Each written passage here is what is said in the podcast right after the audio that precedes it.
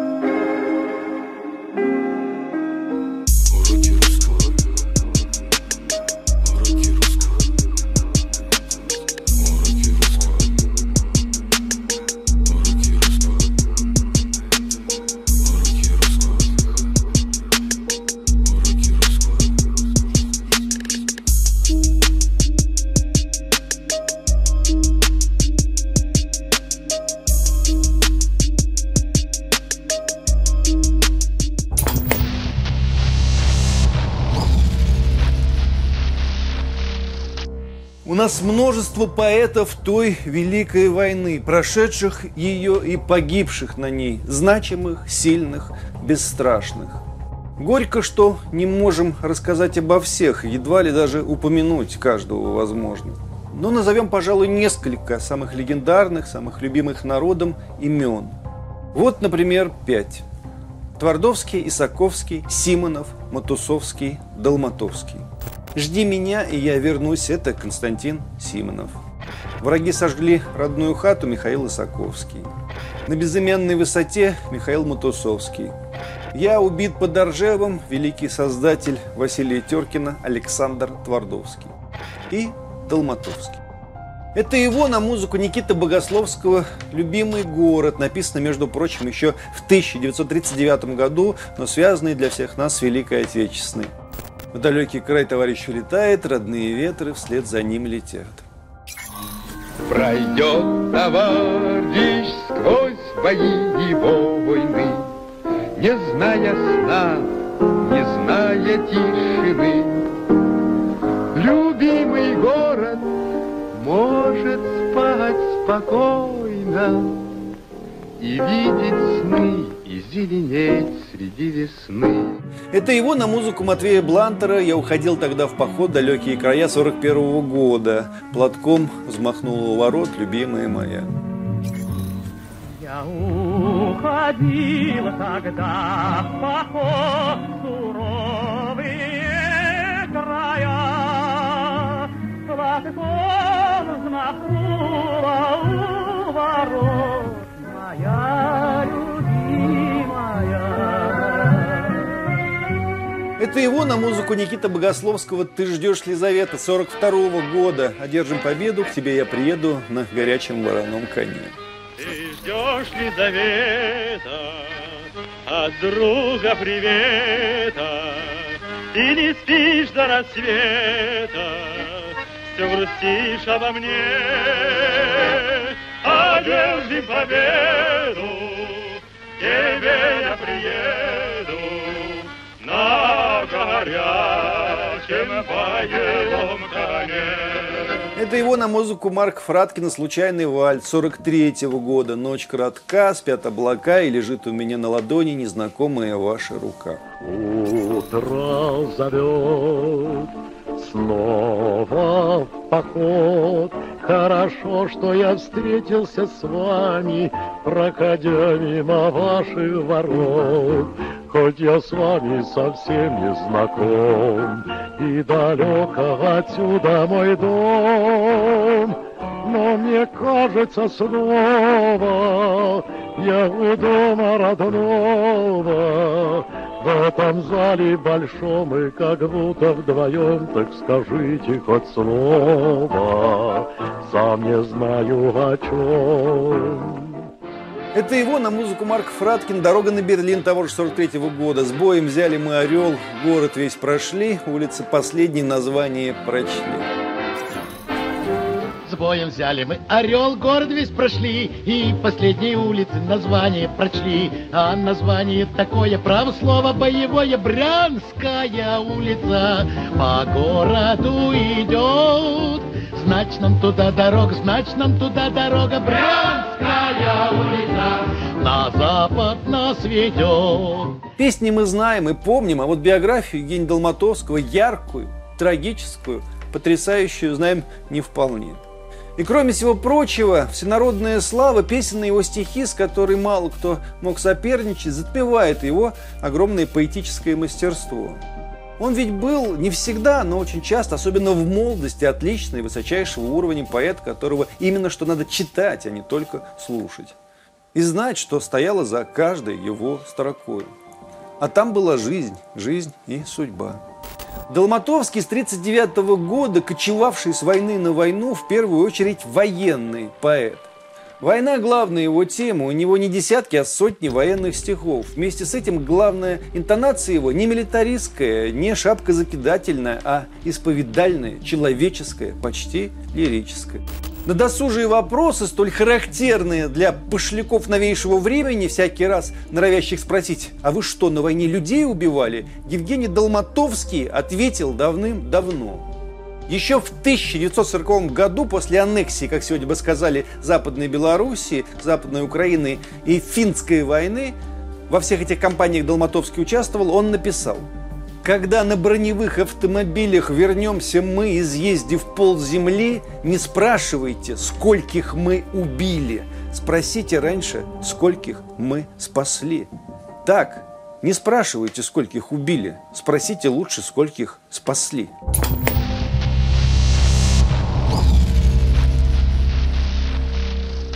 Он родился 5 мая 1915 года в Москве в семье адвоката, члена коллегии защитников, доцент Московского юридического института Арона Долматовского. В детские годы жил в Ростове-на-Дону и окончательно переехал в Москву в 24-м. Он рос на Арбате, он из тех самых пресловутых детей Арбата. Из воспоминаний Долматовского. Мы жили в типичной коммунальной квартире, 6 комнат, 6 семей, 6 газовых горелок на просторной кухне, ванную и уборную, по утрам очереди, телефон в коридоре. Анатолий Рыбаков, автор романа «Дети Арбата», был пионер-вожатым Долматовского в школе. Отец выступал адвокатом обвиняемых на процессах вредителей и шпионов. Именно адвокатом. И не раз с начала 30-х до середины добивался освобождения обвиняемых. По этому поводу с сыном, юным пионером, случались даже конфликты. «Папа, как ты можешь оправдывать вредителей?» Первая книга лирических стихов Долматовского была опубликована в 1934 году. Он начал как сильнейший поэт в своем поколении. Стихи солнечные, полные воздуха, напрочь лишенные того навязчивого, душевного расчесывания, чаще всего отсутствующих болячек, нарочитой липкой разбухшей тоски, обращенной сегодня едва ли не в главный хлеб поэзии. А зимой стегал нас ветер хлесткий, и железо липло как магнит – Штурмовая ночь Магнитогорска до сих пор суставы леденит. Или Заколдованное это лето, что случилось, друзья, со мной. Пролетает комсорг факультета, крылья плещутся за спиной. Это 36-й год, между прочим. За полвека до модернистов и пересмешников смеяться отлично, оказывается, умели и в 30-е, не хуже позднесоветских кривляк. Долматовский, как и все тогда, готовился к возможной войне. Бодро, уверенно, яростно. Занимался, как и сотни тысяч подростков по всей стране, парашютным спортом. Прыгал с парашютом на Тушинском аэродроме, одновременно работая учась техникой. Вы, товарищ, с какого завода? Как зовут вас, скажите нам? Я с прожекторного завода и летать учусь по утрам. А вон те, что стоят правее, в ожидании прыжков молчат, парашютный кружок Москва-Швея. Шесть храбрейших в мире девчат. Вышки тогда наставили по всей стране, и дети не в компьютерные игры рубились, а проверяли себя, покоряя небеса. Мои друзья, мои подруги, вы вырастили города, Мы шли сквозь ветры и метели, ни жизни, ни щадя, ни сил, Чтоб мальчик с белой моделью в прохладный воздух выходил. Нынче прочтут эти строки и спросят, с белую моделью это с фотомоделью? Нет, это с аэромоделью, сделанной собственными руками. Мальчик выходил с аэромоделью, чтобы потом победить в самой страшной мировой войне. Если б с фотомоделью выходил бы, вряд ли победил. Долматовский поступил и окончил кавалерийскую школу Осавиахима. Тогда эту аббревиатуру знали все, сейчас надо расшифровать. Общество содействия обороне, авиационному и химическому строительству. После техникума Долматовский работал в метрострое. Тогда началась война в Испании, и все стремились в интербригады воевать против фашизма. В 1937 году Долматовский окончил литературный институт. В те времена литераторы Литинститут в очередь стояли, чтобы попасть хоть на какую-нибудь войну, и уж тем более на стройку, в экспедицию, в жизнь, в общем. В Испанию Долматовский не успел, но опасность войны возникла на Дальнем Востоке. Долматовский рванул поскорее туда, попав в добровольный пограничный отряд. Служил в Приморье, в бухте Пассет. Написал о тех местах множество удивительных стихов, ни у кого, пожалуй, нет столько о Владивостоке, как у Толматовского. Небо синее, как на востоке, пусть всегда сияет надо мной. Люди сильные, как на востоке, пусть всегда проходят предо мной. Жить хочу, хочу вставать с рассветом, чистым солнцем умывать лицо. Разве я сумел бы стать поэтом, если б не был рядовым бойцом? Вернулся в 1938 году на Ярославском вокзале, тогда он именовался Северным вокзалом. Его встретил товарищ Константин Симонов. Ничего не сказал, только скрипнул зубами. Началось безумное время, объяснений которому найти они сами не могли. Стороной гроза пройдет дружок, летняя погода, дремлют выси, будет мир прекрасен и широк, если это от меня зависит, так он писал. Увы, зависело не только от него.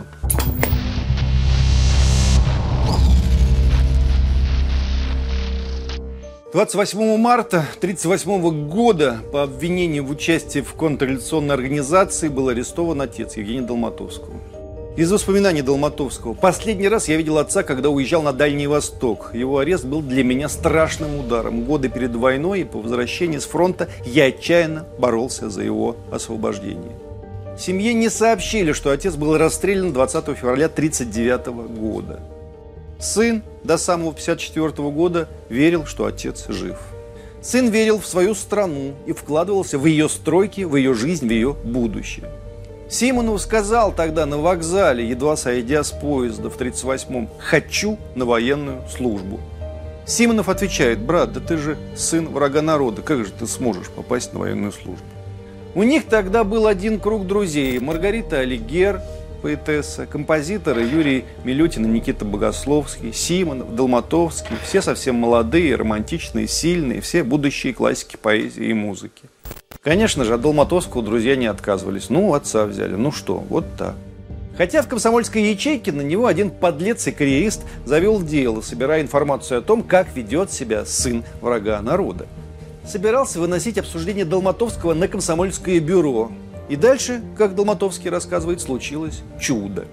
По радио объявили награжденных советских писателей.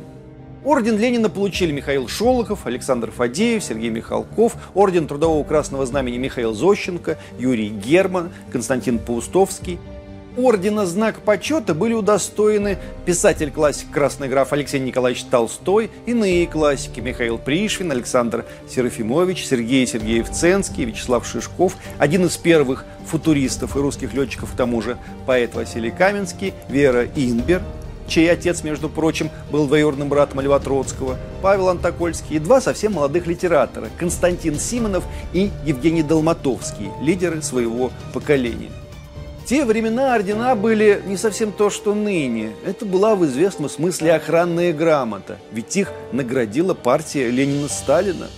Никто из этого списка репрессирован не будет, заметьте. Еще в 1935 году Долматовский написал замечательный цикл «Февральские стихи», едва ли не лучший из написанного им. И цикл завершался правительскими строчками – Вошла уборщица в косынке снежной, завязанной по-детски и смешной, и слов ее украинская нежность наполнила всю комнату весной. Она внесла морозные газеты, ребята их раскрыли. Тишина.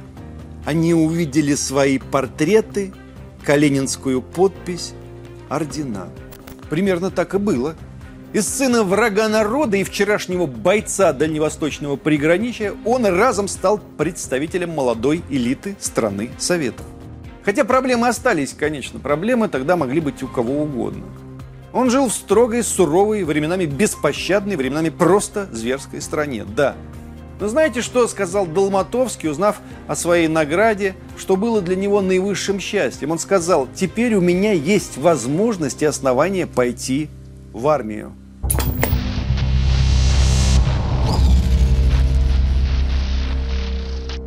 Долматовский пытался добиться отправки в Монголию, где тогда шли бои. И тут ситуация с отцом сыграла роль. Вместо него направили Симонова туда.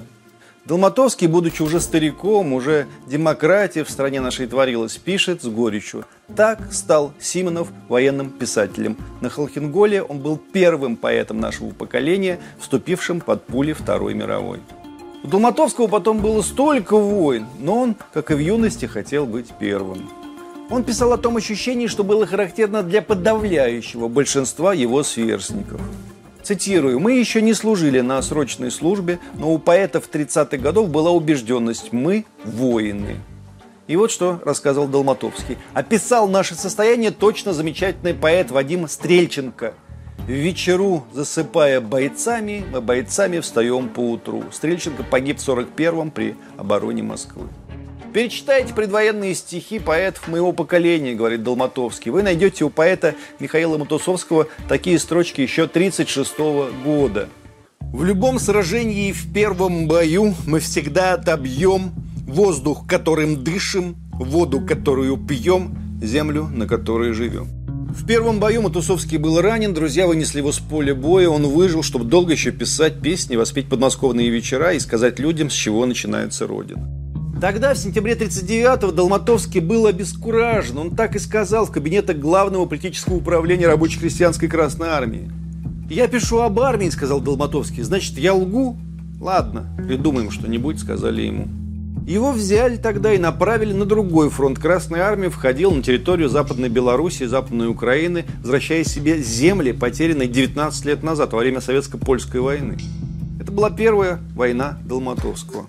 Где еще, когда увижу в жизни за дождем родимый огонек, скоро мы войдем в Долматовщизны, узенький горбатый городок, кони тихо движутся во мраке, бурками укрыты до хвоста, их ведут кубанские казаки в темные полесские места. Эта Красная Армия входит в городок Долматовщизны, откуда, скорее всего, когда-то вышли Долматовские. Много еще было потом. Была финская, жесточайшая. Три дня непрерывного боя, три длинные ночи без сна, минуту мы спали, но стоя, нам снилась одна тишина. Да, вот так. И еще. Ведь час назад штыком ручной гранатой противник выбит был из-за бугров, и воздух от пожара красноватый стал после боя душеный багров. Я сам колол штыком, я видел, как кололи, в глазах еще от ярости ребит. И еще. Как мы раньше дружили мало, стыдно вспомнить нам на войне. Если ты бы здесь побывала, ты бы чаще писала мне. Это все из скупых стихов Долматовского 40-го года, а потом была еще и Прибалтика. Уже когда вовсю шла перестройка, царила повсюду демократия, Долматовский, невзирая на то, что многие его сверстники и младшие товарищи в лице многочисленных Акуджав вдруг заняли полностью противоположные позиции, в своей книге «Очевидец», над которой работал последние годы, упрямо твердил. Цитирую. «Вельможные ученые записали, что республики Прибалтики стали советскими в результате тайного сговора Молотова и Риббентропа. Я только очевидец. Я был тогда в Риге, Таллине, Каунасе и видел всенародное ликование на улицах и площадях, был свидетелем высокого подъема народного духа в Латвии и Эстонии, Литве. Следом грянула отечественная. В первый месяц войны Долматовский встречался с Власовым, о котором позже напишет.